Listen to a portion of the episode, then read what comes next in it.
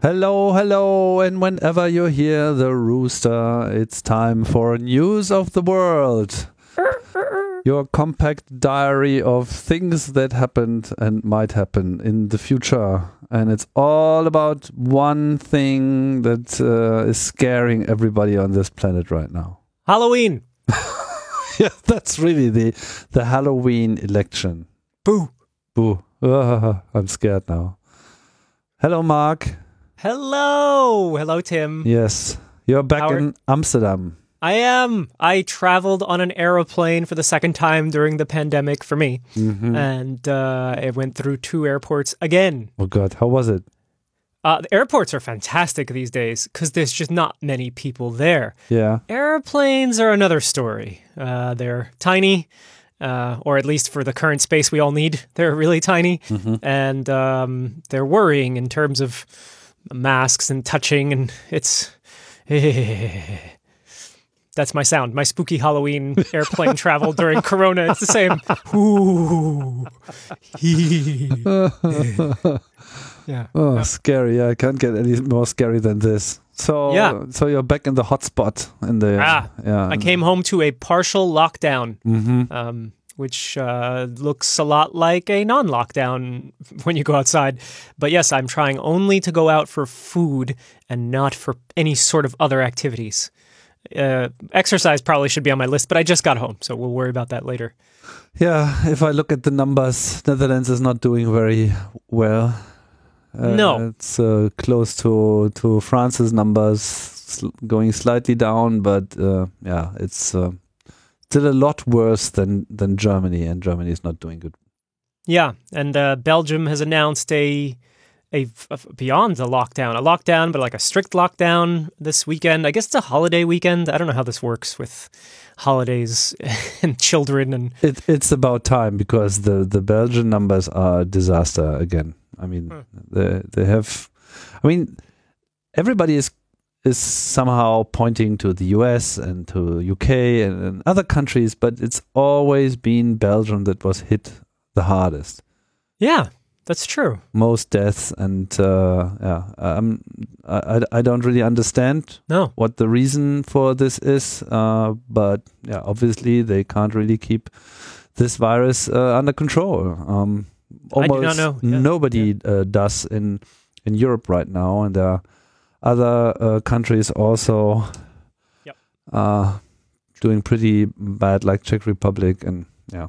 Yep. So yeah, And I've been looking around here in Amsterdam as to how people are carrying themselves during this uh, lock, partial lockdown, uh, this, this hotspot time, and I I see small differences. I mean, there are more masks when you go in places. There are more signs about only one or two people allowed inside, but at the same time, many people without masks. Many pe- and it doesn't even seem like a political statement. It's just kind of a oh, I didn't think of it. It's still that's still a thing. yeah, Germany just started uh, a two or four week lockdown now. Wow. Yeah. Excluding schools, excluding most of business related stuff, but everything, uh, any kind of leisure activity is basically shut down. Bars, clubs. Everything uh, is going to close next Monday. And uh, I guess, or I think, at least I think it should go on for four weeks if it should have uh, significant impact. Yeah. Yeah, I always wonder how long, right? How long before you start to see results? Um, as I left Portugal, there was an announcement, I guess because it's a holiday, some kind of holiday weekend, that you weren't allowed to leave your municipality without a, a, a- pressing need, either an essential job or a family member. And uh, but that was only going to last three days. It's um, that won't help anything. Uh, I mean, if you wonder how long this uh, should take, at least you have to wait at least two weeks to see any kind of change. okay. And Yeah. that's just turning around the trend. Hmm. And then you need another two weeks. If you're doing fine, yeah, to to to get the dynamics down to you know with an R value below below one, and yeah, you could uh, you should probably even extend this. So basically, I think we're mostly done with this year. hmm Uh, Yeah. I, I think 2020 is mostly uh, over, and there's only a single thing that everybody uh, wants from this year, and that's happening next week, and that's what we're talking about now. The election. Oh, it's it, you know when it gets this close, it's very odd because we this whole campaign starts like 2 years before the actual election in the United States and indeed we are days away uh, from the presidential election in the United States, the Senate uh, that is included uh, election and um, yeah, this is the, the, this is the big final we've all been waiting for, and in some cases, we really want to get this over with. I think. Um, tired. I'm tired of polls, Tim. I don't. I I, I can look at them today for the show. Yeah, everybody is tired of everything. I mean, to be complete, uh, the House uh, seat, some House seats also get re-elected, but it's not that anybody is expecting any major change there. Right. Right. At least right. that. Yeah. So uh, yeah, Tuesday is the day, if memory serves. That's when I oh, used to vote when I was a resident of the United States long, long ago. Uh, but indeed, we're in the year of the early voting, and I've early voted, as I reported to you on the previous show. I can confirm that my I sent the proof of my vote via mail, whatever good that does. Um, I did check in with a few friends of mine in France that are American, uh, sorted other countries, and uh, it's it's all very different depending on what state you're voting in, whether or not you can do it via email, whether or not you need to send something by postal mail. So anybody who's been watching the headlines uh, in any major media will have seen some kind of headline the last week or two record numbers early voting. I mean, it makes sense that there's record numbers of early voting for two reasons, let's say. I'll start with the coronavirus. Um, many people are not going to the polls. Um, there's even, I think there was a lack of poll workers uh, since they're usually the older people of society. Mm, mhm. And uh, of course, many states even expanded the possibility to vote by mail. So, th- yeah. And then the other thing, of course, for the why are there record numbers? Well, there's something about this Donald Trump that gets people motivated. And so maybe this could also be a reason that either people are very motivated to vote for the man or people are very motivated to vote uh, the man out. and so that could also be a reason for record numbers, which everyone keeps reporting and saying, look at that, which is something. Yeah, l- looking look, looking at these uh, elections from the point of view of a German, Mm. it's so odd that this is happening on a on a Tuesday, and that it's not a public holiday or anything like this. You know, people usually have to work, right? yeah, that's correct. You go to the polls maybe after work. Yeah. Mm. Yeah, that's right. It's not a national holiday. Uh, it's not the only country like that, but it's one of the few. Um, yes, I don't know what it is about voting that the United States has not wanted. Well, there it is, maybe. they don't want too many people to vote. um, and that's been the argument somehow. Like, you know, if you've been watching social media, dear listeners, I'm sure you've seen people say uh, many things, but one of them is get out and vote. No matter who you vote for, vote, vote. Um, and then part of that is this idea that the more people that vote, the more, well, first of all, the more you're heard. The government is a representation of other people. But I think there's also this idea that more voters is better for Biden and better for Democrats. Um, less people being able to vote seems to work out better for Republicans. I don't have any data to support this in front of me. Many, many experts and wise people have said this in one way or another over the years. Mm. So uh, the fact that there's record voting might, everything is might right now, might indicate an advantage for uh, Democrat candidates on all levels. Might. Yeah, and, and the numbers are really breaking all the records. I mean, I've just seen a few in uh, Florida when it comes to young people voting. Something Yes, like yeah. 8,000 voting early, like in 2016, and now it's like in the six digits Yep. area. Yep. Yeah, it's pretty Im- impressive. But we've le- all learned that that we have we have to be very careful uh, uh, in in developing hope. Well, yeah. I mean, because of Or- four years or- ago. well, hope might be okay. Expectations is forbidden. Okay. Yeah. Yeah. Or do you have any? Um. No, uh, I mean, ready for anything. That's that's my. I think that's my attitude. You Mm. know, anything is possible, in which is impressive in a world where so many things seem like it's a done deal. You can't win. Uh, it's already been decided. But indeed, when it comes to this and maybe some previous elections, more is possible than I probably realized many, many years ago. It's you just don't know. You just also because I mean, if you look at polls, right, and we've asked this on this program, and it's the question: How do you poll? Right? What are you using to poll uh, people? And you know, there have been lots of jokes, uh, but the, the fact, for example, that you use landlines, right? If you poll exclusively, if you did using landlines, then you're getting a very skewed population. But or maybe you use some other methods. But there's always these, you know, how is the poll conducted? What's the margin of error? And um, sadly, we don't always see that. That's in small print. You have to really read into it. But what you do see is the headline of the poll. And we continue to see that.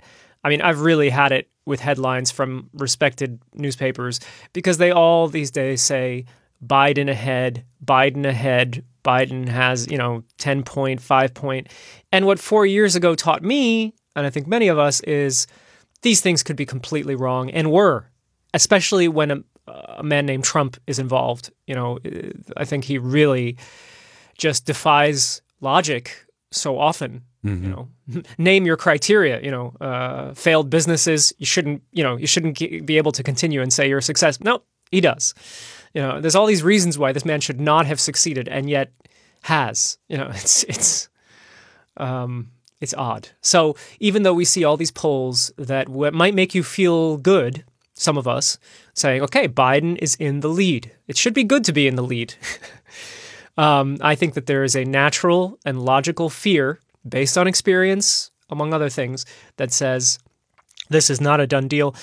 Have you called your friends? Have you get? Did you get in contact with with uh, other experts? Is there anything organized outside of the United States? Uh, and can people voting from abroad make an impact here? Uh, so, for example, here in the Netherlands, uh, many people might know I play Ultimate Frisbee, so I'm part of this community of several hundred people, and many are Americans, right? Um, and then there's the Americans I've met out in the world over time, and we all talk, right? We have a, we even this year have a group uh, on on uh, chat so that we can coordinate. Does anyone have any questions? Did you manage to vote? Uh, how does your county in the U.S. handle it? So, you know, we organize in terms of helping each other out. But what are you trying to figure out about the Americans abroad? Oh, if we can make a difference? No, I mean, I've listened to many Americans on podcasts, you know, talking to everybody. It's like vote, vote, vote. Uh, and also, when, once you've voted, call all your friends to Oh, vote. You know? oh, yeah. Okay, okay. so not only addressing a, a single person, but actually making sure that, that all your peers uh, are actually doing the same thing. And Yeah. uh, Yeah. So I, I, I wonder if there's uh, something Right, going on. Yeah, I'm I'm not really a big um I don't know if I want to say I'm a fan, but I don't do that. I don't do that. I do not bother people about voting. Honestly, I think it's your business. I think not voting uh, this is not going to be very popular. I think not voting is a legitimate action. The problem is nobody may may know that you're doing it uh, as part of some kind of frustration, as part of some statement, or you just didn't. But I think that not voting. Uh, I wish we lived in a, or sorry, if we were citizens of a country where you could vote blank to say something so that it's registered. Many countries have that. Yes. Um, we don't have that in the U.S. You you you either vote or you don't vote.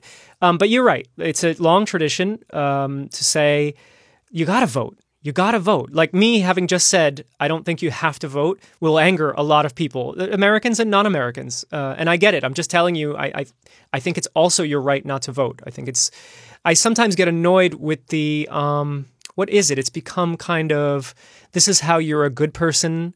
you vote, and if you don't vote, you're a bad person. And I, I don't, I don't want to share. I don't share that opinion, uh, honestly. But I am a, a, very weird person. So most people say no, you got to vote, and that's why you, I get these app groups. That's why, indeed, people call each other. Um, if word gets out that someone didn't vote.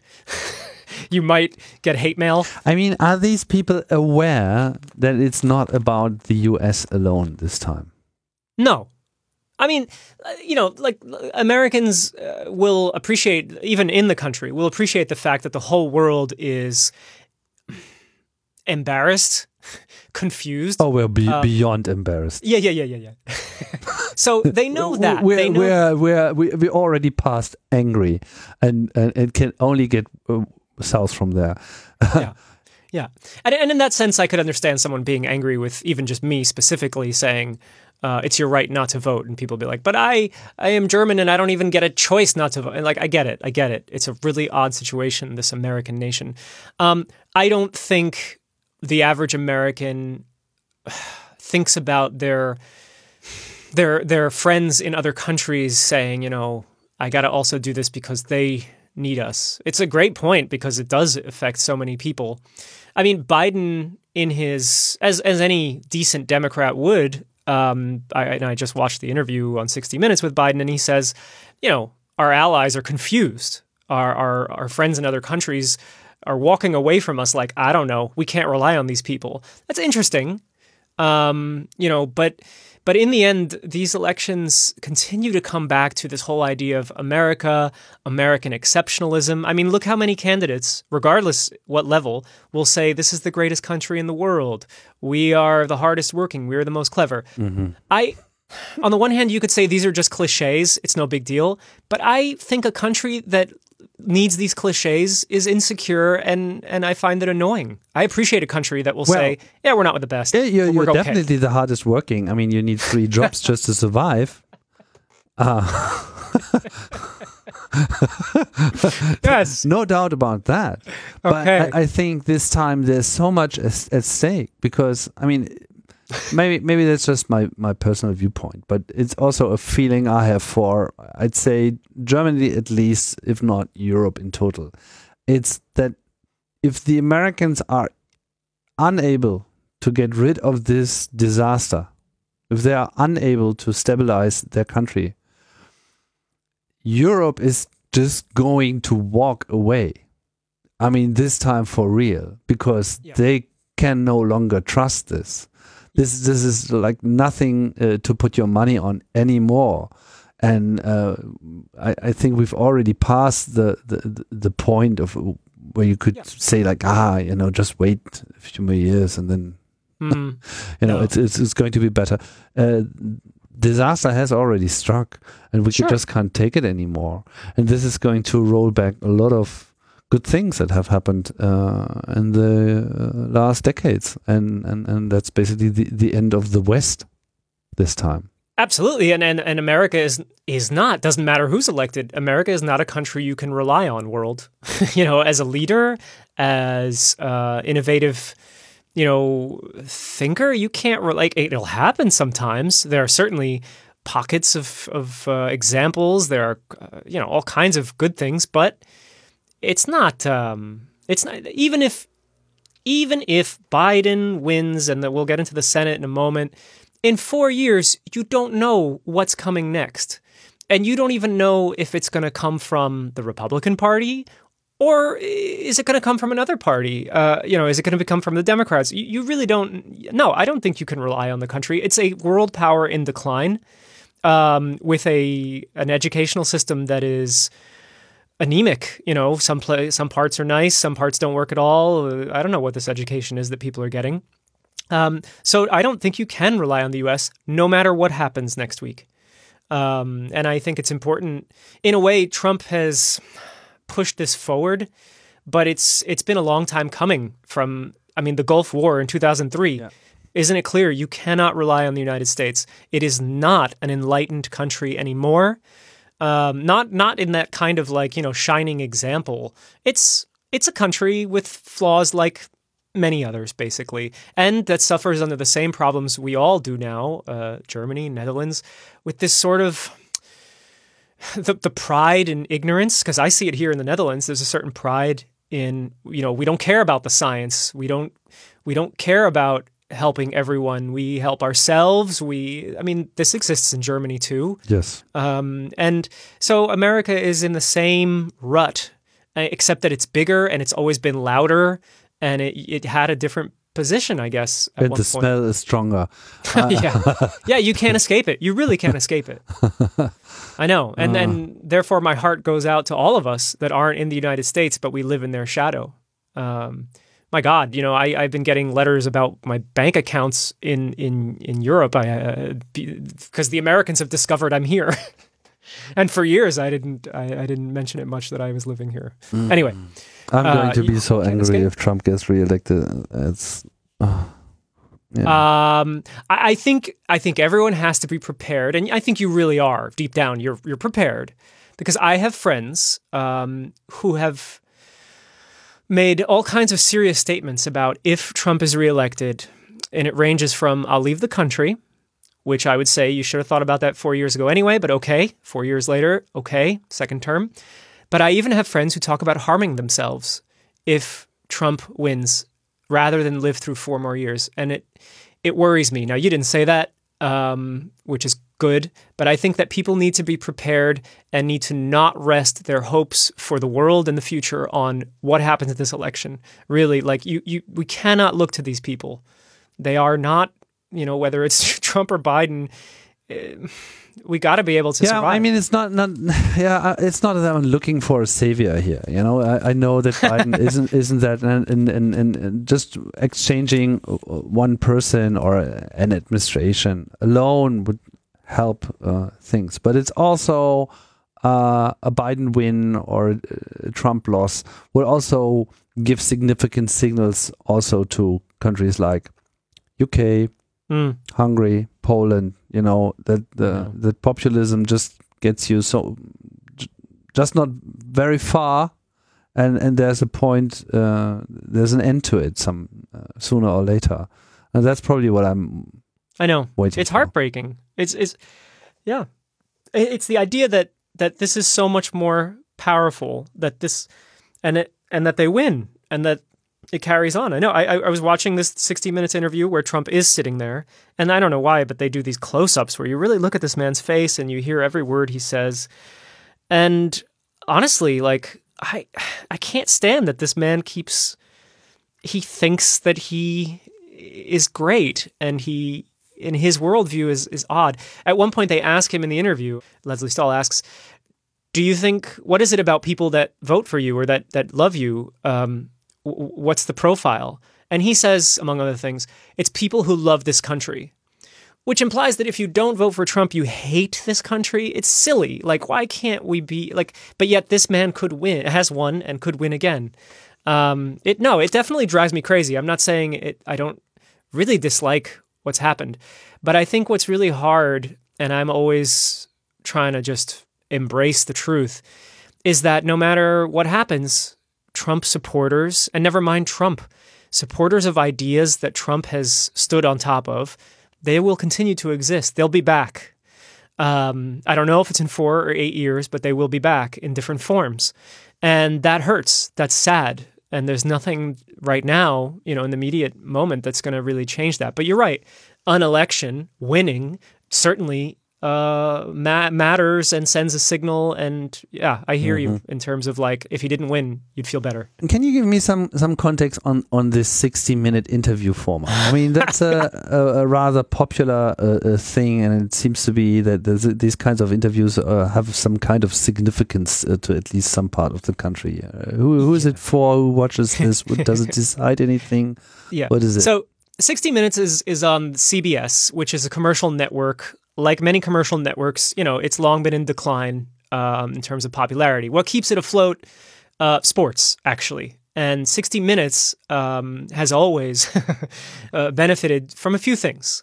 One, there were actually journalists working at 60 Minutes. They actually take time, they take an hour 60 minutes and um, they you know it's an sort of it's not hard talk for for the fans of you know British journalism, but it's it's you're supposed to be able to ask harder questions and spend more time. It comes on after American football finishes on Sunday, at least the, the regular time games. There's still a night game Mm-hmm. on other channels. This was always significant because if you watch football, as millions do, uh, towards the end or midway through, they keep saying 60 minutes coming up next. I'm not saying that 60 Minutes is powered by football watchers, but that's one source.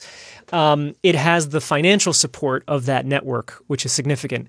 It's not an overtly liberal project, but these days, as you know, journalism that involves investigation is labeled a liberal project. So there we go. 60 Minutes, I guess, is now liberal.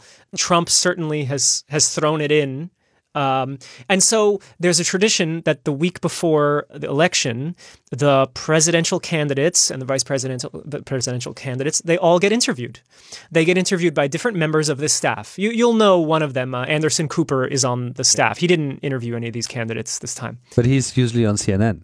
That's right. He uh, so it's kind of like um, getting an award that uh, of a job. Like he he's on CNN, he's respected, he's done well, and then he's able to also on weekends work at 60 Minutes. For me, it's a sign of a journalist that has sort of, at least for television, been given a, a like a high five, no, uh, an award. Like, hey, there you go.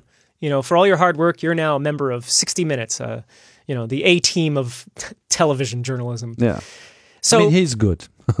yeah, yeah, and and unlike maybe some of the journalists, he I think he's been pretty overt of not not being a big fan of the current administration. I don't think he hides that. Anyway, um, so what also matters on 60 Minutes is your age or how many years you've been there. And at this point, Lesley Stahl is probably the most senior member, um, unless Scott Pelley has had a lot of surgery, which probably he has. And she But, did the um, interview with Trump. She did the interview with Trump and Pence, and I think Laura O'Donnell. I know her last name is O'Donnell. She's newer to me on 60 Minutes. She did um, uh, Kamala and uh, Biden. The reason this got a lot of attention this time around, because this does happen every four years, um, but it got a lot of attention because Trump walked out. And um, when he walked out, uh, you know, he he just said that she was all the usual stuff. She's not being fair. She's being she's asking difficult questions. She's asking, um, she's being fake. All, all the stuff. And she's a woman. Uh, he didn't say that, but Yeah, okay. but that's, Yeah. you know, he doesn't like you it. feel it. His biggest thing is that, well, he has many big things, but one is uh, that Biden doesn't get asked dif- difficult questions. And it is actually a decent point, but the way he, you know, brings it up all the time and the way it's just, it gets lost in the whole, on all the noise. Because it is interesting if you watch this interview. Um, but then again, Biden's not the president, and Biden hasn't been uh, the president during what's been going on the last four years. So, in a way, like, you know, but Trump doesn't like so called hard questions. And it's a very odd thing because it's pretty standard, even for the decline in journalism, to still have some questions you don't like, but you answer them anyway. But Trump has a policy if I don't like the question, they're bad questions, right? So that happened. And he walked out, I don't even remember, somewhere around the discussion of. Um, I don't. It, it was it was piling on because uh, she had asked. She didn't ask great questions. At one point, she said, "You know, you're having these big rallies," and of course, he said they're the biggest we've ever seen.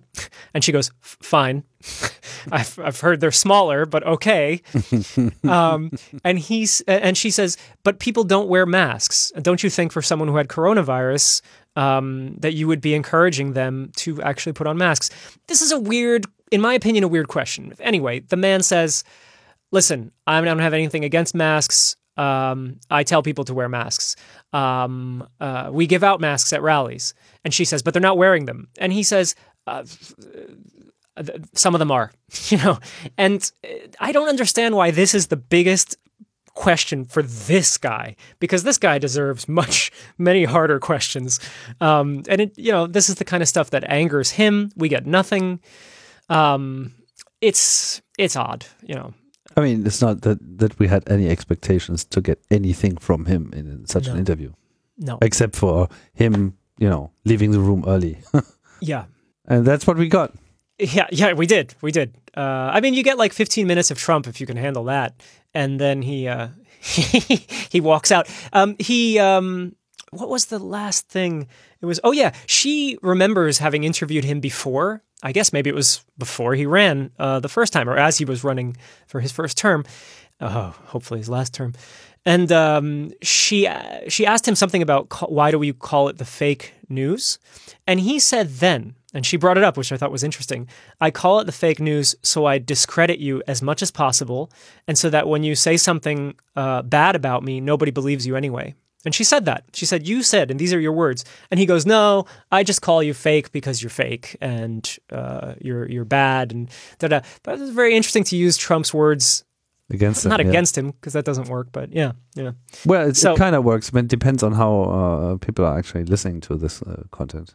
Yeah, and uh. Pence came in immediately after. By the way, mm-hmm. sat right in the chair, and her first question to him was, "What just happened?" and uh, Pence, uh, you know, who is a robot of some kind, says, uh, uh, the president uh, has very strong opinions, and uh, he's uh, he's more focused on the campaign. He's really the, the biggest douchebag of all. I mean, it's, it's... he is. He has a certain smoothness to him that is disturbing, and I'm not saying it's appealing. I'm saying he, mm-hmm. he can do a 15 minute interview and say nothing, but you're going, wait, did he say something? Like it's, yeah. I found that I watched his interview. It was short actually, and I found it uncomfortably easy for him to say nothing.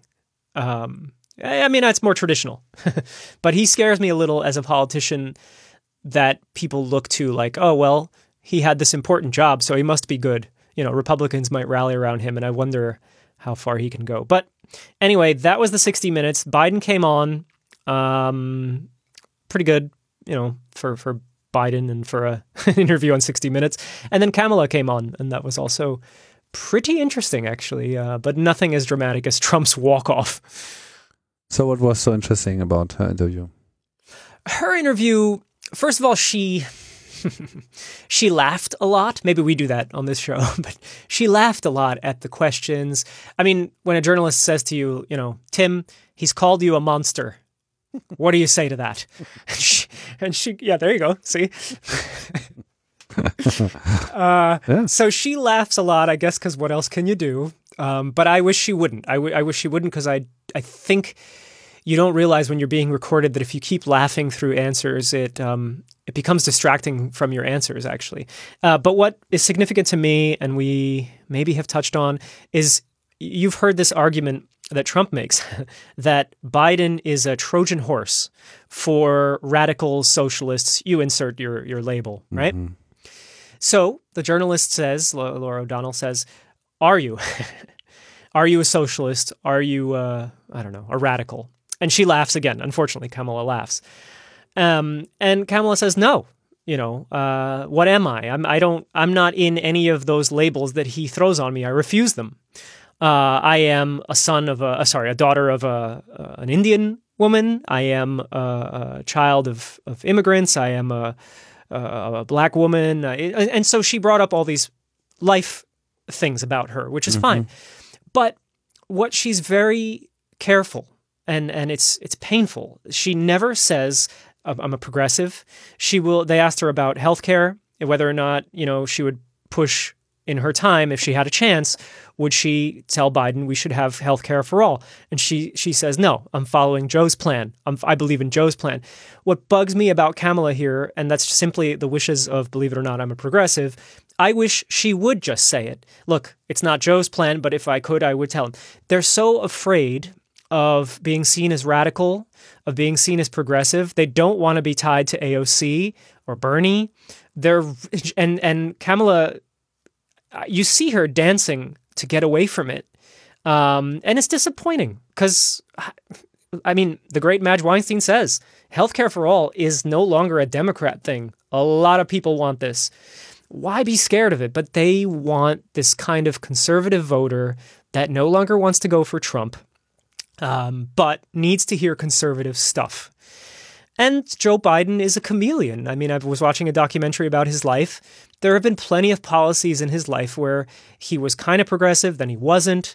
um, you know, he, he shifts with, with wind within the Democratic umbrella, but still a Democratic Party umbrella. Yeah, Yeah. I mean, I- watched an interview uh, with Alexandria Ocasio Cortez, which we all call AOC, Hmm. which I find the most brilliant politician for, uh, you know, at least in America. I mean, she's just fantastic, um, amazing uh, person. It was also pushing her, well, not that hard, but, you know, uh, I'm not sure. I can't quite remember what the question actually was, but basically it was all about like, aren't the progressive disappointed by, uh, you know, having Biden as a candidate because he doesn't really represent Mm. the values of progressive, liberal, whatever, socialist uh, people? And uh, interesting question to ask her because you know everybody knows she's uh, as progressive as you can be, um, and she made a good point. She said, "Well, you know, in the end, uh, the question is who." Are you going to lobby with your ideas? Yeah. You know, Yeah. are you going against Trump? You know, then you know what chances uh, you have. But once Biden is there and a new administration is formed, it's uh, totally open. And I think she's absolutely right. Uh, because, uh, as you mentioned, many people now want healthcare. And many people, I mean, things that have been totally out of the question in the American discussion about politics, like healthcare. Not, it's not the only thing, but it's probably the most prominent thing.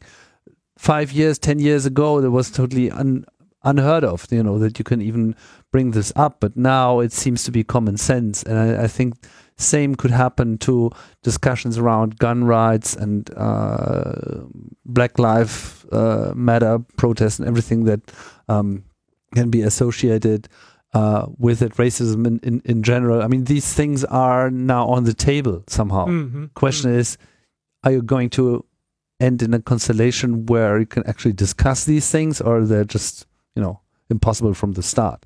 So I think that's a good point to make, and it doesn't really matter uh, uh, much. And I think, or at least I hope that those people who you know, didn't vote for Hillary Clinton because they wanted Bernie and, you know, it's Mhm. not their candidate and then she didn't get enough votes. That's not something that's very likely to be repeated this time. People understand that they're just getting either this or the worst, you know? yes, yes. Yeah, that's true. That's true. I understand. That's interesting. I would like to see that interview actually with AOC. Um, so yeah, that that I mean, that's the the 60 minutes interview. That's one of the big questions indeed. Uh, you know, how do progressives feel about this candidate? But I think you just said it and, and AOC said it. Um, progressives are voting for Biden, but they're hoping that in the years to come that the, the, the door is open. It's not a it's not a Trojan horse, right? It's it's the way possibly a, a, government and a, a party even works. You have Yeah. different ideas within a political party. Some might be more dominant, but it doesn't mean that they're not others. Yeah, and here's here's a point where I actually have some hope. I mean, I'm Mm, I'm really good. not not in a, uh, in a in a position that I don't really know the American public or the No one does. American souls closely, you know. Mhm. But on the other hand, it's uh, in a way f- for the world, America has been an open book for a long time. Hmm. You've, America has been sharing so much of its culture through movies and, and all the, all those exposures on, on, on, on many levels that you also get a feeling of things that are happening and things that are somehow moving on because even in these depressing times what what did you get you know many many states have now uh, adopted a policy that allows for same-sex marriage happened Mhm. you know Yeah. uh, there is marijuana being sold uh, legally in, in many states and it's a new business and it's not going away so all those things that are usually called progressive stuff you know it's just happening even Right. in the worst of all times Right. so i have that feeling that once there is a new political constellation and we're going to talk about the senate in a few um, that I think that things could accelerate pretty quickly then in another direction. That's I, I- find this That's totally uh, possible, you know, Yeah. that that it gets its own um, dynamic somehow. And uh, just because this belief in the US that um, it's like the world's greatest country and, you know, that they are upfront, I think most of the people know that this is no longer true, Right. but they want it to be true. And not only by pretending, but actually achieving it. Hmm. Somehow getting out of this jacket, Yeah. you know, Yeah. and, you know, be the hardworking Sure. uh, society that Yes. actually achieves this leap forward. And then we know the system is is uh, very capable of, of making change rapidly. That's that's something we've always seen once this point has been reached. Yeah. Oh, very interesting. Yes, Mhm. That's a great point. I mean, and and, and it does give me hope. I'm I'm not completely hopeless about life after this election. Uh, if that didn't come through, I, I I really I do not think the sky falls, no matter what happens this week. Mm-hmm. Uh, and I just refuse. I refuse to think that. Now, I did just denounce the U.S., but that's just because I want to be realistic. But I agree, and, I- and I really uh, admire what you just said. You know, a, a lot of interesting and good things, um, good for people uh, all over the world, not just within the U.S., can still come out of the U.S. and and will. Um, but indeed, you know, when you have this leadership, these representatives that are so in your face, that are so, and they have power. I mean, no, it definitely gets annoying. It gets counterproductive. It's not a great thing that they would continue to win and dominate discussions and and be able to, if we move now just briefly to the the Supreme Court, for example, be able to influence laws not just for the next four years, but for you know decades to come. I mean that that is a problem that comes out of things like elections. Um, yeah. So indeed, uh, here we are, just at the about to begin November, and uh, an issue we've been covering here since we returned with our wonderful news of the world. Uh, Amy Coney Barrett is what did they did they do the official? Well, they definitely. She came out of the um, uh, Judiciary Committee, uh, you know, recommended, and did I miss the nomination? Well, anyway, it's happening. I, I think she was nominated. Yes. Yeah. I didn't see any parties or, you know, no more garden parties since the last one. Yeah, so she is now in. You know, the Senate uh, uh, has voted for it, which means the Republicans have totally ignored everything.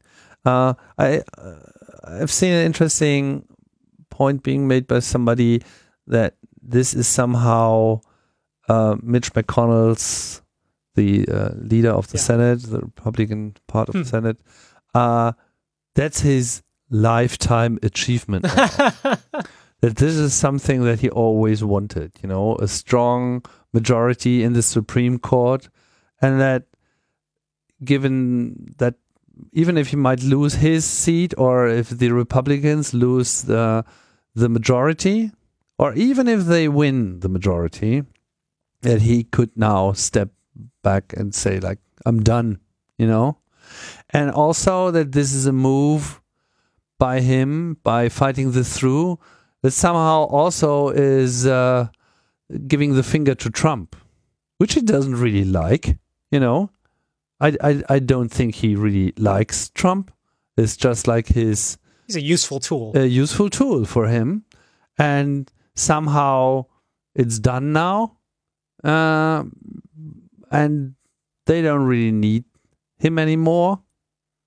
He doesn't really want him to be too powerful. Interesting. Yeah, I don't know. I don't know. I we mean, don't know.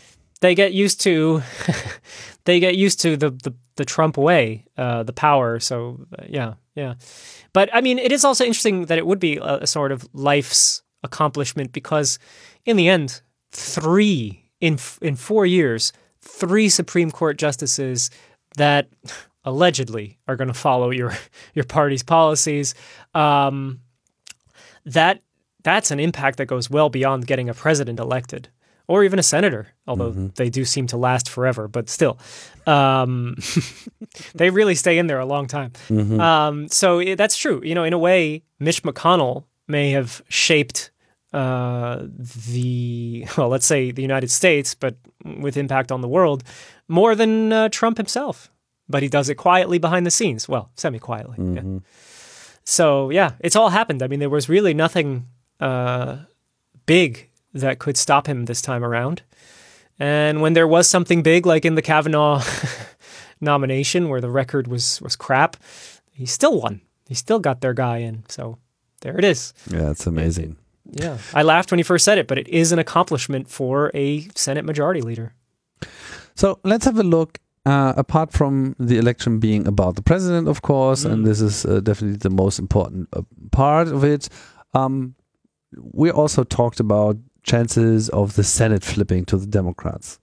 Yeah. Right, right now, they have like two or three seats majority, Mm, right? the Republicans, uh, at least, at least two. Yeah. Um, one is enough for them, Find it Oh. right now. but you know, and you were doubtful that this could change. It's true. It's Um, true. and we could still be. And uh, uh, uh, but however, five thirty eight is uh, currently well, they're not projecting, but Okay. they are how do they call it? They are favoring the Democrats to win the Senate. So it's it's possible. That's that's basically what they're saying. It's not out of the question. Let's put it like uh, this. I, I've been avoiding 538 until tonight. I've been avoiding 538 um, most of the last four years, uh, the way I was avoiding New York Times for a while, um, because of the Trump election, right? Uh, but it is impressive to look at. It is interesting, and and in a way, there is something open about the fact that, like you said, they're not saying the Senate is going to go Democrat. They're just showing um, that there is a, a legitimate chance that it could happen and how much of a legitimate chance they even try to project. So these are projections uh, based on polls. And indeed, we've seen a shift, oh, even over the last two weeks since the beginning of October. Uh, sorry, that's f- more than two weeks, but still, October has been an interesting month because, yeah, even here on this program, we have been looking at polls that said, well, it's too close to call. Now, uh, there are more and more signs that it could go Democrat, or at least that the idea of a Senate with uh, a Democratic majority, even if it's just by one, is more possible perhaps than it was a few weeks ago. Mm-hmm. Yeah. Yeah, and I'd like to ask you some questions because looking at the US as a whole is always uh, complicated, and there are like 50 states, or at least there should be uh, 52, but there are officially 50. And like Europe, it's a very diverse field, and you can't really compare all these states uh, easily. Um, so if we look at these numbers for uh, 538 as uh, giving, they are listing all the seats that are possibly flipping a Democrat, or at least are won by a Democrat. I'm not sure. Uh, can I see what what it was before? I don't know. Uh, we could move from. mm, so well, first of all, there are two seats, and I think it's the only. Yeah, it's the only state where there are two seats actually up for election. Why is that? Because usually it's only one. Uh, is there somebody who's who died Uh, in Georgia? so- every day somebody dies in Georgia, especially these days. But No, I mean a senator. um, it's a special election, which uh, I'll tell you, I, I don't know why. Um, it's often because someone is appointed to something or someone retires. Um, I do not know why there's a special election. Um, we had the same thing a couple of years ago with Arizona, which we always have to talk about. Um, I, I don't, I don't remember why Georgia. Um, was it someone who took a job? I don't know. I'll work on it for for the next All right. few minutes. Uh, yeah, Okay, but let's talk about the the state. yeah. It's north of Florida. Mm. It's one of those southern uh, states that has uh, pro- probably a strong slave history. Um, is there anything you can Sure. tell me about this state? Because not Yeah. not one of those states you often hear about. Mm, no. Uh, so I mean, look, Georgia gave us uh, Jimmy Carter, um, a Democrat, a liberal Democrat. Uh, Georgia gave us the um, was it the first I want to say the first African American senator, but that may not be uh, correct. Maybe it was Omaha. Anyway, um, Georgia has Atlanta, which is significant. I mean, first of all, it's a large city. Uh, Atlanta is also an important economic engine, home to companies like, like Amazon. not, Coca Cola. Oh, are you putting Amazon on that list? Oh I no, know. Coca Cola. It was sorry. Uh, Yeah. yeah. But I don't know because now Amazon has the two hubs or whatever, so I, I don't even remember um, where they ended up being. It was supposed to be New York, and then and then they got chased out of New York. um, but anyway, um, that is a large black population in Atlanta, and uh, traditionally, you know, politically active. Uh, you know, uh, electing officials, also in social movements, civil rights movements. Georgia has always been important. Um, but you also get this tradition of Republican conservatives, uh, old money. Um, I mean, if you want to take it further, uh, there's, of course, you mentioned slavery, there's racism. I'm not saying uh, the state of Georgia is, is a racist state or anything like that. Um, but it's interesting because you can have these two extremes. You could have very progressive uh, Democrats from places like not just Atlanta, but there's also um, where the University of Georgia is um, is also a progressive city. Um, I'm forgetting the name of my Athens, Georgia. Um, so you know, in terms of pl- hubs where people are more progressive and activist, um, they exist. Uh, but it also is part of the reason why the state can be so back and forth. Why eh, from four to eight years, maybe not in a Senate seat, although this year we do have a chance um, with the Ossoff uh, Senate seat, um, or the seat that Ossoff could win. Um, the, the, it's a state that that has both, let's say, both extremes, or it has both parties have a a source um, of uh, of popularity and politics, uh, you know, d- divided along a certain line. So Georgia is interesting because it could indeed go Democrat. Uh, now he's projected. Ossoff is by some polls ahead by two points, ahead by one point. I mean, it's close. Um, but it would seem that uh, he could pull it off. We also see that uh, candidates are visiting more and more uh, presidential uh, candidates, even to try and help, to try and uh, you know galvanize the vote there. So it's become an important battleground state. It's not the only one, but it is one of the big, I don't know, five um, possible Democrat. I guess it's an upset, so it could be a Democratic upset. Um, I said Amazon. I meant UPS. UPS Oh, also yeah. in uh, Yeah. Georgia. Yeah. Um, regarding Jon Ossoff, uh, wasn't he also making uh, headlines uh, as a candidate two years ago, and he lost his plea for I- a seat pretty closely, something like this, or a special election? I don't know. I'm not even going to front. I didn't know Ossoff before this year, even. Yeah, I heard Um, that name before, and he was in a race, but but lost closely. So he's uh, going for a second uh, chance. Yeah. All right. So Georgia might play a, a role also because it's just it's two seats uh, also. Yeah, and, and Atlanta is a huge economic hub. I mean, we named a few companies, but also just if you've ever traveled, you know the airport is one of the biggest airports in the United States. Delta it's it's a gateway. Yeah, it's a gateway to uh, huge sections of the world um, for people going coming from somewhere else, and that includes goods as well. And, and hey, that's why UPS would want to be there. Mm-hmm.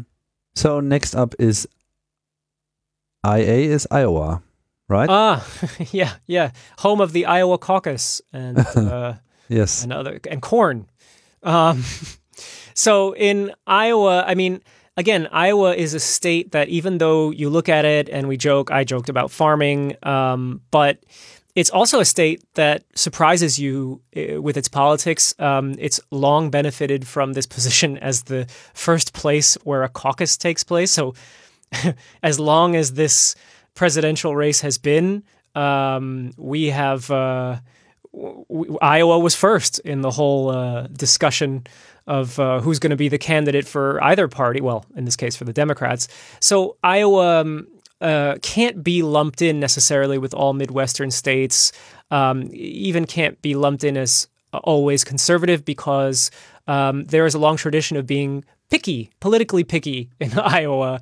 Um, farming, of course, is significant, and there's always a battle every four years or two years uh, with congressional seats to try and curry favor with farmers. Um, lately, Trump tries to say, of course, that he has really helped farmers with getting them, um, especially versus China, sort of them benefiting with either subsidies or um, I think it's largely been subsidies lately because. Um, like Europe, actually, but uh, let's focus on Iowa. Um, farmers get a lot of government subsidies, and uh, even in the uh, not progressive in the democratic world, uh, farmers are also always you know trying to be charmed and, and try Democrats are trying to show that they're benefiting farmers. Even in the world of green energy, there's been an attempt to say Iowa and corn could play a key uh, role in things like biofuels, um, which I know uh, there's plenty of people, rightfully so, that would say biofuels are not green energy, um, but it's been in the interest of farmers in, in the Midwest, in places like Iowa, to say that it is. And if you can do that as a Democratic Party, or as you know, if there were any kind of big energy uh, pitch, then you could potentially get farmers to support the Democratic Party. Uh, so, the Democrat Party. So Iowa is uh, interestingly a a toss up politically, but um, key uh, often uh, historically.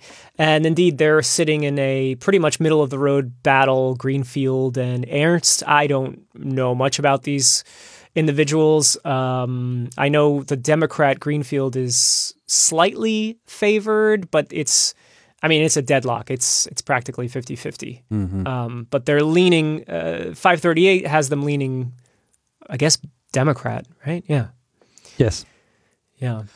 And they also have uh, Maine leading uh, Democrat, and that's interesting because uh, it's uh, the Senator Susan Collins, yeah. who has been making lots of bad news in the last years because they, she uh, has always been considered to be like the one who could possibly flip a decision by the Senate, but never actually did anything. So she was constantly voting with what uh, Mitch McConnell was uh, prom- promoting. And in the end, she wasn't really any uh, help. And now it looks as if her seat is in danger. She might be punished for this behavior. yes. What is Maine? I mean, it's Home. East Coast, you know? Yep. And East Coast in general, in my view, is, you know, more, I don't know, Democrat leaning. Sure. Yes, that's correct. Why is there a Republican senator then? Well, so there are plenty of exceptions, but the the, the larger thing is that yes, the the East Coast is um, is more Democrat in in many things, but you can't forget that um, the East Coast also has a tremendous amount of wealth, and so there are places. Uh, you can see this if you look at a congressional map uh, in the House. Um, there are places where wealthier individuals live. Mm-hmm. Um, and there you will find plenty of powerful Democrats. My dear New Jersey has plenty of powerful um, Republican, sorry, Republican uh, Congress people, even though they always have, um, or almost always have Democrat uh, senators. Maine is a place, uh, again, politically less predictable, say, than a Massachusetts that's in the in the neighborhood, but more progressive. Um, but never underestimate the power of an East Coast Republican to to hold a seat the way Susan Collins has. Um, there's always this battle also uh, with environmentalism versus people who just want to have uh, low taxes and have to be able to have a big getaway or I was going to say getaway house, but it could also just be your main residence. There are lots of very wealthy uh, places in, in, in, places like Maine um, where people are going to vote for the Republican. Um, indeed, Collins is considered a sort of a, a, an important figure in the Republican Party, um, and Sara Gideon is challenging and now legitimately challenging. At least if you follow polls, even if you don't like polls, there are, it's just interesting to see how many polls continue to put Gideon ahead by either anything between one and 12 points. Uh, Quinnipiac who used to be known for polls, uh, have her ahead by 12. So this could be a major shift because Maine has been um, a Republican place. Uh, you know, it's also something, Tim, about living in a forest and uh, and being a little bit isolated from from the rest of the world. No, there are I, no big cities in, in, in Maine, really, huh? Are there? Uh, I'm going to say no. I mean, there's certainly someone out there from Maine that's going, "What is this guy talking about?" Look, I've only stopped in Maine on uh, to refuel airplanes back in the uh, in the 90s and 80s when I was a kid. We often had to stop coming from Portugal in uh, in Bangor, Maine. And uh, that's yeah, uh, but so m- you can't always predict that just because it's on the coast that it's going to be a progressive place. Part of what uh, a Democrat place, part of what makes um, places along the coast often vote Democrat can also be a large immigrant population. Maine has had its influxes of immigration, but it hasn't been at the level of, I don't know, take your pick New York, New Jersey, sure. Massachusetts. Um, you know, even even Connecticut, which is on the East Coast, can surprise you with Republican powerhouses like the uh, the wife of the, the wrestling uh, the owner of wrestling. Um, because again, there's money, there's companies that would like this that employ a lot of people and would like to keep taxes low, and may even you know outright say we're pro this candidate or that candidate, and our employees should be too. It always depends on who's making you promises and how good those promises sound. Well, but yeah, so this is sounding a bit promising. could be. I mean, yeah, could be because that You're, would be like uh, winning the presidency for the Democrats. That that would be already very relieving. But uh, if they get yeah. the Senate too, well, I doubt that even the Supreme Court uh, alone could, you know, turn things around. We'll see. Yeah. I mean, there are interesting things. Uh, last show, we talked about Arizona briefly, and that's still happening. That's still a thing that, that it's, it's the Senate in Arizona looks like it's going to go Democrat. That's pretty significant. Uh, you know, I know Trump is afraid of that.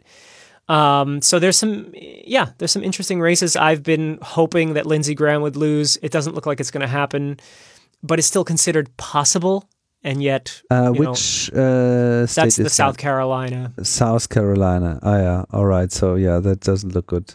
No, and and I think he's in line. Wait, so he's the head of the? Is he the head of the Judiciary Committee? We just saw him often. Well, anyway, you know, if we could get him out, that would be a wonderful thing. But you could you could see a scenario where Joe Biden wins the presidency and the Senate stays Republican. We could have the opposite scenario Trump wins the presidency, uh, the Senate stays Republican. I mean, the Senate could go Democrat. That's really some funny little things that could happen. And it makes sense in some odd way in a world where politics and opinions and information are so marginal and um, yeah, divided, right? Everybody's in their own little bubbles and the other is wrong and uh, people are so passionate about it that to me it it doesn't shock me um, it, it seems to match what we know is going on with our information, with our public life. yeah. Oh, sorry. I took hope and then I kind of, kind of threw it on the ground. Didn't mean to do that. No, I think it's interesting too. You know, mm-hmm. um, it's not just bad. Uh, so yeah, I don't, you know, this whole thing, these polls, I don't, I don't know. I don't, you know, does everyone well, say everything to polls we don't polls? know. I, it was just a good excuse to uh, oh, put some yeah. light on these uh, states and, and the role they're playing in this whole thing. So let's look at something else now. Um, let's just suppose everything is over. Ah, uh, yes. but topic of course, we know once things are over, they're not no longer over. It's just going on. And I, I've been thinking about possible aftermaths. Uh, so, what if? So let's say let's go with what is you know suggested by all these polls. Biden wins. Mm-hmm. They Mm, well, let's just focus on the on the on the presidential election because that's the most heated, the most emotional okay. part of it. Mm-hmm. Um, so, and Biden doesn't get all those states that are projected. So it's going to be very, very close. Let's say it's Right. just like one state that finally decided decides what's going on, like in the Bush Gore uh, Ah, yes. election. Florida. Mhm. Florida or um, well, whatever, Yeah. Wh- whatever is the deciding factor here. And so, what could happen then? What will the Republicans do, or Uh, what so- they might have prepared already to do Right, in right. this case? So what they've set up, seemingly, uh, both based on history and also based on recent uh, words of the president, whatever they're worth, what they could do is in specific states um, challenge the count. Right, and we did see that in in Florida. They could try, for example, to stop the count. Uh, they could try to redo the count. Uh, again, it depends on what state um, and what you know under what excuse. But we've seen historically an attempt to uh, manage, especially votes that haven't been counted yet, that may be coming from, for example, military, uh, or this year especially is a big overseas ballot kind of year. Um, even within the state, there are states where you, for a mail-in ballot to be accepted, it has to be postmarked up until and including election day. Now that means it may not arrive, uh, you know, a day or maybe even two days uh, if things are really jammed. So there could be an attempt to stop this from being counted, and we've seen some rulings already out of Wisconsin saying, for example, this is the first state to really say this. You can't. Um, at least they tried to say this. Um, no counting of ballots the day after the election. Not every state is going to say that. Uh, and I don't even know if that decision for Wisconsin is going to hold, um, but that's what was said earlier this week. So there are going to be attempts to either stop the process. I don't know if they can uh, attempt a recount. I know that was said in 2000, I remember. Um, so the attack will be focused on the actual ballots. Um, are they? Can they be thrown out for any reason? I don't know where we are anymore with the tech- technology. But 20 years ago, that was the time of hanging chads, which meant someone they had sheets where you had to poke the paper, and they didn't poke the paper completely through, so it was half kind of torn out but half not, and they were trying to get these votes thrown out um, because it, among other things, it didn't favor the Republican uh, uh, candidate.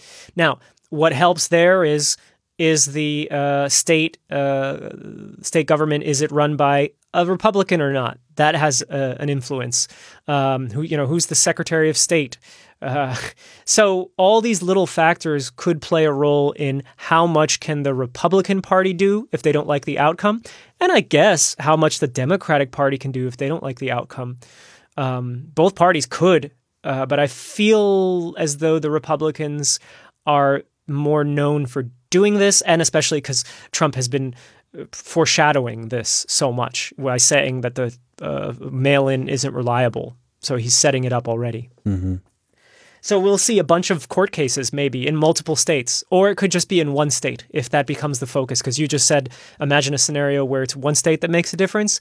They're going to dedicate all their resources legally to finding a way to shake up the count um, to either throw out, probably to throw out uh, votes if it favors them. And Florida is their state, uh, Republican wise. So it could be a repeat. And would the Democrats just accept this? Like they did I last mean, you time. could, yeah, like they did last time. Um, I think they would, but a Democratic operative could say, "No way, we're going to fight." Okay, so I, I think they would accept it. I think that there's, I don't know what it is. I don't know the reason, but I think they would accept it. It really depends on how heinous the the violation is. You know, were people documented throwing votes, you know, in a in a garbage can. Um, you know how what seems to matter, especially in the media and what you know the population demands, is what can you see. And I remember 2000, and it was hard to really feel what violation had taken place. We saw people holding up pieces of paper and trying to figure out what a Chad was. It was some of the most boring journalism ever. Mm-hmm. you know, just people holding up papers. And if it's that again, I have my doubts that the Democrats would have enough. I don't know what it is energy, resources. so, I mean, the Republicans have been ramping up the scenery. Yes. Uh, yes. for all possible outcomes, you know, and everybody knows they're just going to go after everything they can get their teeth stuck into. Yes. Democrats, not so much. And I mean, yeah, I, yeah, yeah, and I think there are lots of things, and some in particular, and you probably already know what I'm trying to focus uh-huh. on now, uh-huh. is the machinery that is used for voting.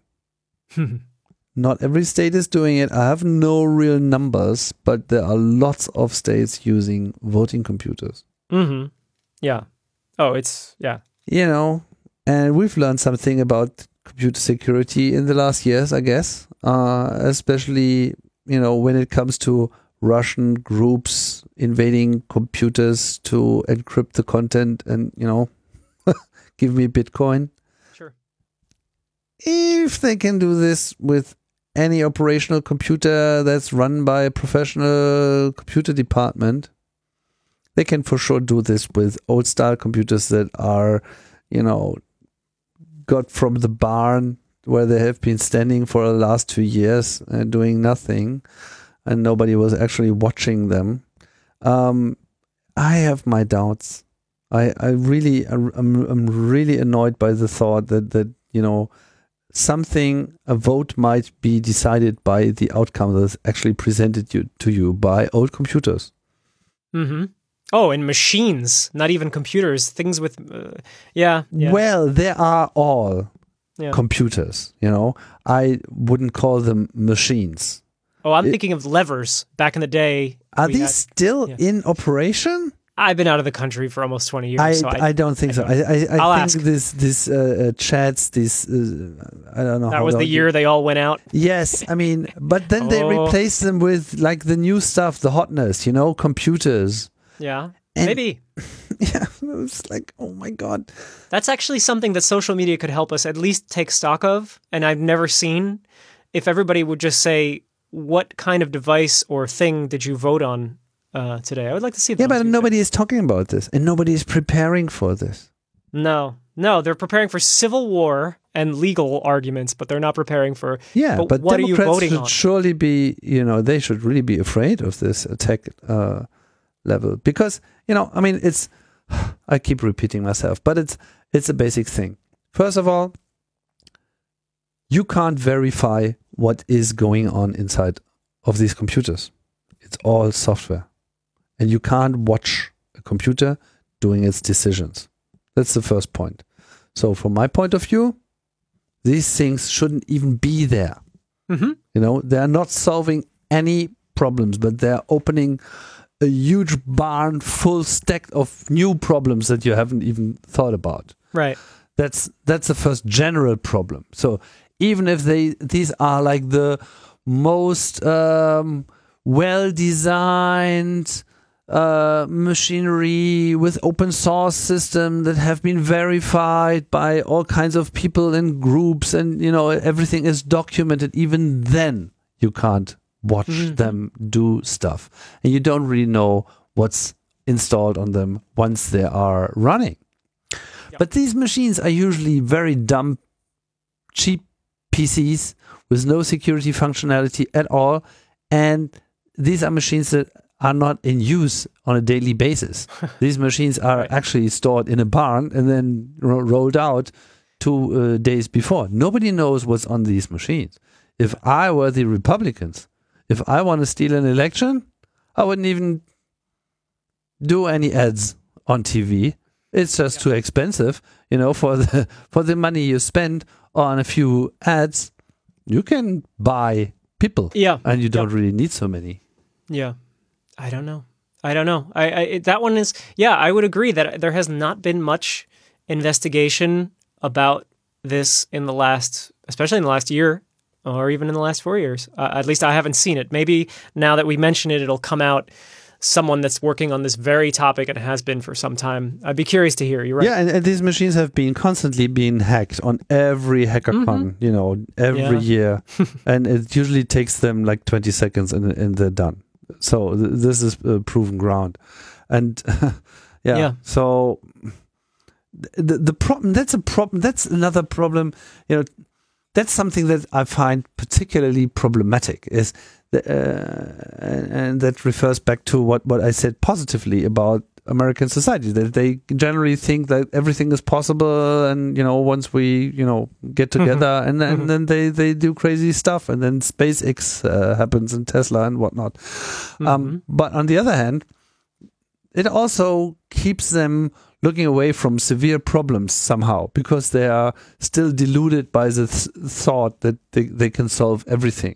And they also think that they can solve this crisis, which I would call a crisis, this voting crisis, Sure. by having a chosen computer machinery to, you know, uh, collect votes. Yeah. So in general, I don't really see that many people who actually acknowledge that this is a problem. But No. that's just me.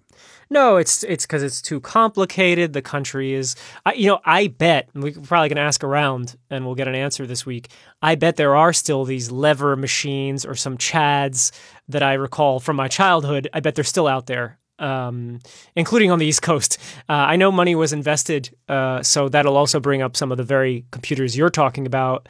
Um, but I bet there's also some old fashioned crap out there too. It's all such a hodgepodge because the country's so big and so little money is spent on the infrastructure of democracy in the country. It's um, it's it I is mean, shocking. I'm, I'm sure they, they spend tons of uh, uh, money on, on these computers, but you don't need them. All you need to do is you need you need to spend money on paper and pens. Yeah, yeah. Well, look, we, I, you know, separate from what you just brought up, which is huge. I think we now live in an era where the paper and pen thing is also going to be abused or can be abused. And it's odd how I know you can witness that, right? Unlike what you said about what happens inside of a computer or, during the transferring of data. Um, I think that even in a time where you can witness somebody interfering with pen and paper, I think we have now arrived at a place where uh, that can be somehow pushed out of the the public sphere, uh, discredited. I've been watching some stories out of California that I still don't understand about fake boxes that were set up for people to put in their mail-in ballots. Oh yeah. Yeah. And and that story didn't even get very big outside of California. I, I don't understand why that doesn't stop everything or I don't know, cause something big. I don't understand this too, and it's a, a, a media problem, but it gets noticed. You know Mm, true, A- true. at least it gets noticed and Yeah. and it's impossible to do uh, large scale voter fraud based on paper ballots because you need Mhm. many many many people to cooperate Fair and enough. you have so many ways of actually ensuring the correct vote you just have to send trusted people actually you know just writing down the tally and posting it and and, and, and comparing it and, and and you're done that's how you can secure a, a paper ballot based voting system but once you have computers not only can't you do this you know you you can't write down what the computer is counting because you can't Right, see right. it oh yeah, yeah. it's also you only need one person who knows the system and has access to it and spend money on this person and you're done you know and you can can change the results in a way that you know doesn't really make them that you know it doesn't Mhm. stick out we've been talking about the senate race we've been talking about results that like there's like 0.3% more projected for one candidate if you just flip this in a computer nobody would take notice right, right, right. that's a problem okay. Yeah, yeah. enough Oh, yeah. computer talk we'll see. let's though. get on a positive note and say biden wins Uh huh. and maybe even the senate Even if it's flips. 50-50, that'll be that'll be great All Yeah. right, because you get the tie tying vote tiebreaker vote from uh, Kamala. right the vice president is Mhm. uh, okay 50-50 and oh, okay I, I forgot about this uh, that's true um so then what happens how are we going uh these uh, up uplit landscapes. How, Yeah, I you know take your pick. I mean, uh, what kind of a Biden administration do you get? What kind of policies do you get? You know, what are the priorities? I, you, if you think about the environment, for example, we know there's this idea of returning to a lot of the international agreements, including the Paris Climate Accord. Uh, so we might see that in the first few years, but there are challenges that are already out there. For example, to Obamacare uh, in the Supreme Court that I think no matter who wins this election are still uh, to come. Uh, we'll see what the Supremes say. Um, so yeah, I, I, you know, that's the next big question that nobody wants to think about because the first battle is so big, um, but it's coming, which is what is the, you know, the Biden administration? Um, they've got a Senate they could work with that we just said would exist.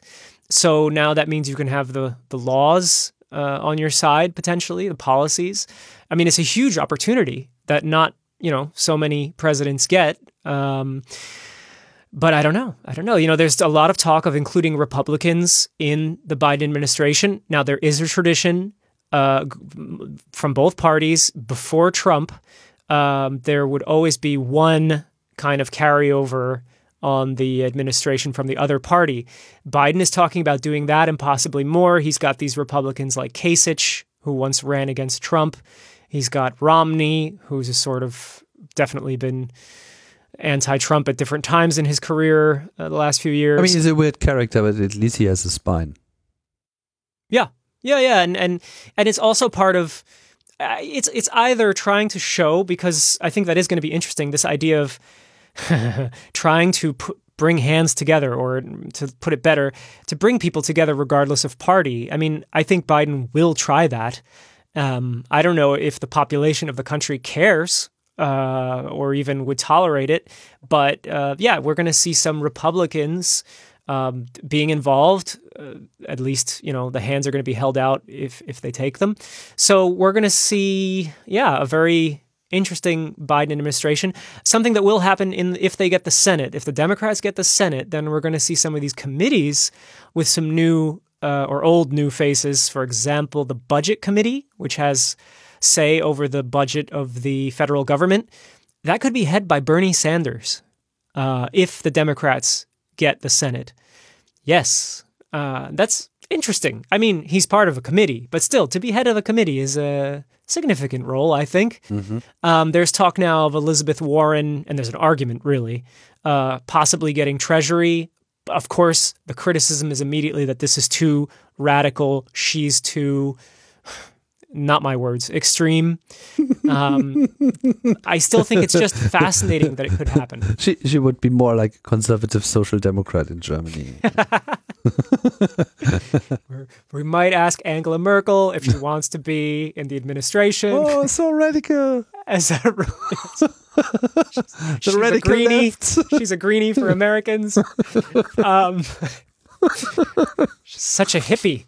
Uh, this hippie lady from Germany is Yeah. coming over because she's retiring. Um, so yeah, it's one of the questions. You know, what does the administration pursue first, and also who who's going to be on the team, um, and, and yeah, I even wonder how do they address you know what's happened the last few few years. This tradition, and Trump has taken it way far, but Obama did too, of executive orders. You can't go through Senate. You don't feel like it. You don't have time. Even if you do have a Democratic Senate, uh, there's so many executive orders to be undone uh, that's going to be a lot of work. Uh, so it'll be a painful time to be an intern at the White House when Biden wins. It's just so much work. Mhm. Um, yeah. What if Biden wins? Trump stays president until end of January, Uh, yeah, half January. Yeah, yeah. half January. Hmm? So he's got around two months to, To- save his ass. Ah, I thought you were going to say to tear up the White House and take out all the J and the B's out of the keyboards. Um, Yeah, no, well, he's definitely going for the uh, the silver, but um, he likes gold. oh yeah, right. ah, silver, second class. Yeah, but he's going to rip out all the gold from the White House before he leaves. But what potential? I mean, he has this Uh-huh. pardon power. Oh, Oh, okay, right. So, I mean, I think he already pardoned a couple of his former Yeah, staff. some some cronies, but they're probably like I don't know who who's going to be in trouble. Yeah, yes, yes, yes. Um, so, but uh, you're thinking just what does he do before he does leave? Yes. I mean, he's Ah. probably going to try to pardon Complain? himself somehow, or uh, protect his children from I don't know. I listen. I would be impressed, and I can still be impressed by the United States. But all I ever see when a president who has done some heinous stuff leaves office um, is they never get prosecuted. And I bet Trump isn't any different. I bet in a couple of years he's seen as oddly quirky. I've, I've said this on Twitter, and it seems impossible now. But I've seen this tradition in the United States. If he goes out, people will be so happy for him to be out, and then in a few years they'll kind of tolerate him as an ex-president. What does he do in the meantime? That's your question. Um, I don't think there's much more for him to do. He's going to make a lot of noise, though, of course, and he's going to set up his next career either as the ultimate opposition figure who I guess could run again one day, uh, or he's going to do his other favorite thing, which is get back into TV, or if it's not TV, it's got to be some kind of Twitter, and social media that he likes. But he wants to stay in the public eye. And based on the popularity, I think he can. You know, with those kind of numbers of supporters, you could definitely have a channel with plenty of subscribers. I, I don't think his Twitter account will last long after he's no longer president. Mm. He's losing every reason to to have his uh, uh, uh, account run. Trump TV? I mean, Twitter will close his uh, must Right. close his uh, Okay. account But because he's just a, a racist liar. I mean, But he's He- got his people. yeah, no, but he him. has violated every rule on Twitter, and the the only reason Sure. he's still alive is, uh, or is this account is still alive, is that that he is. Uh, what? How did Twitter Inc. put it? Something like an essential of worker. historical uh, relevance or whatever, not historical, because he, just because he is somebody in power, he needs to stay online. But Yeah. once he loses that job, I'm pretty sure he's going to lose this Twitter account. This Twitter account must go. yeah, This this Twitter account must go. that's fine, but I, I don't think that he goes away in the public eye, which is unfortunate because he hate must be prosecuted for all this shit. I mean, he's done. I mean, they don't they don't do it. Wasn't there this uh, Washington Post article on on uh, all the money he Yep. he got Yep, from? it's amazing. It's an amazing article. It's some of the best investigative journalism I've seen using the simple practice that I would teach if I were teaching journalism right now. Yeah, Get the documents, show the documents, do the math. And the amount of money that the US government, because of the White House, spends on Trump properties, on Trump things, it's crazy. They always have the events and they overcharge, you know, interns and, and low level staff staying in the, the luxury suites that cost three thousand a night. I mean, it's it's heinous, heinous stuff. They're not going to prosecute him. I'm saying it now. They're not going to prosecute him. They Oh. never have. You know, George Bush destroyed a country, killed people with bombs coming out of the air and from the ground. He paints portraits, and people think he's kind of sweet. well, compared to Trump, he is. Sure. I don't know. America impressed me. I'm telling you, Yeah, the no, America I know, me. The America I know, never goes after their former asshole. Mm, okay, No. Yeah.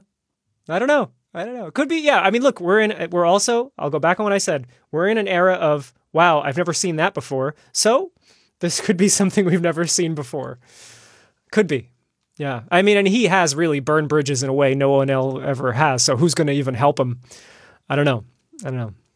But if he decides to have his own little television channel with his people, he's going to stay relevant. He's going to be like a sort of Alex Jones until you know, and then the, they might try to ban him. But he was this this Alex Jones was president. I don't know. Yeah, conspiracy channel hosted by Donald Trump. Yep. okay. I mean, I, I would pay that price. Uh, yeah, I understand. I, I agree. it's it's the best case scenario, or at least it's you know better than him remaining president. Yeah. All right. So, how are you going to uh, watch this? Are you going to uh, take a sleep pill and then wake up two days later and see uh, what happened? Or are you going through the the thrill and the chill of of, of following this uh, boring election night and I having numbers fired around you left and right. I have a pretty strict girlfriend when it comes to sleeping time, so no matter who is running for president where, uh, I'll be heading to bed. Um, So you, you you're just going to wake up and see I'll what wake up happened. early. I will wake up early um, Mhm. because because it'll you just you know I'll be- I can sleep, but then all of a sudden I wake up thinking about oh it's today. Um, so I'll I'll be watching, but um, I don't know. Sometimes I prefer not to look. You know, until it's all counted. But I will be looking in the morning for sure. I don't even know where I'll be looking. Maybe I'll go old school and just watch the BBC. um, because if you watch the Washington Post, it's going to be a constant this, this, now this, we know this, that, this, that. Uh, maybe podcasts because they can't come out as fast.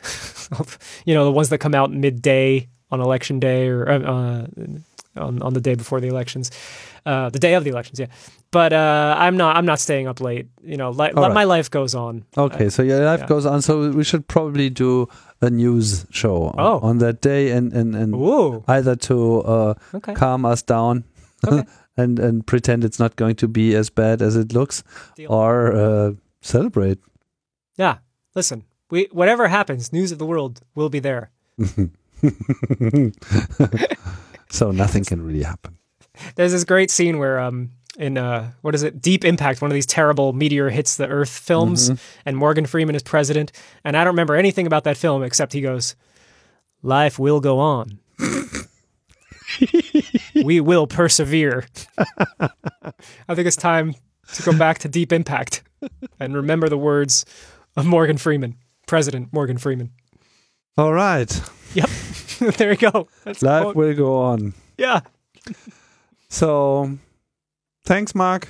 I Oh, think this welcome. was a very good discussion, and uh, hopefully everything will be uh, good.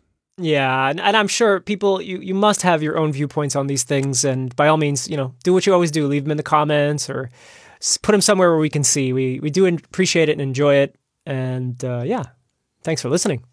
Yes. Thanks for listening. Goodbye. See you on election day.